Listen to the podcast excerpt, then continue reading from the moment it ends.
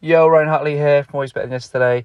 My message today is don't wait for it to be perfect before you start. And I just want to give you a, a real life example. I am sat here, it's just before 6 a.m. I'm sat in the gym car park. I'm not using any fancy microphone. You can probably tell that by the audio. But there's just no barriers to entry when you when you start to realize that the tools available to help you share your voice, your message, whether that be your social media platforms, whether that be this podcast technology, there really are no limits or barriers to entry to be able to start bringing your heart into the world. If you have an idea, if you have a, a collection of ideas, or you simply have a, a heart for helping, there are so many ways with which you can do that. And I, I know that that can bring overwhelm.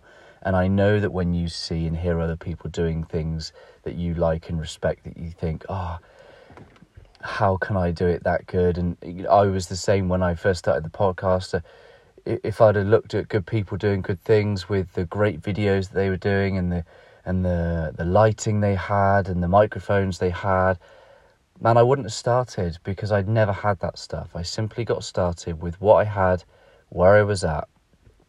Do what you can, my friends. I'm sat here in a car park. It's five to six in the morning, and I'm just speaking into my phone.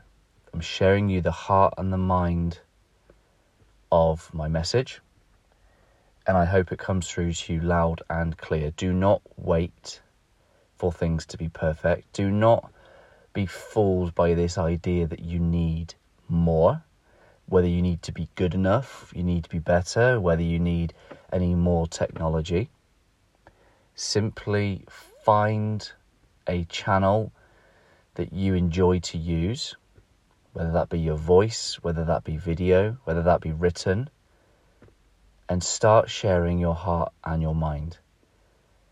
And start to allow those in the world who need to hear what you have to say, allow them to hear it. Allow them to be transformed by your heart, your mind, your ideas because your ideas aren't for everybody.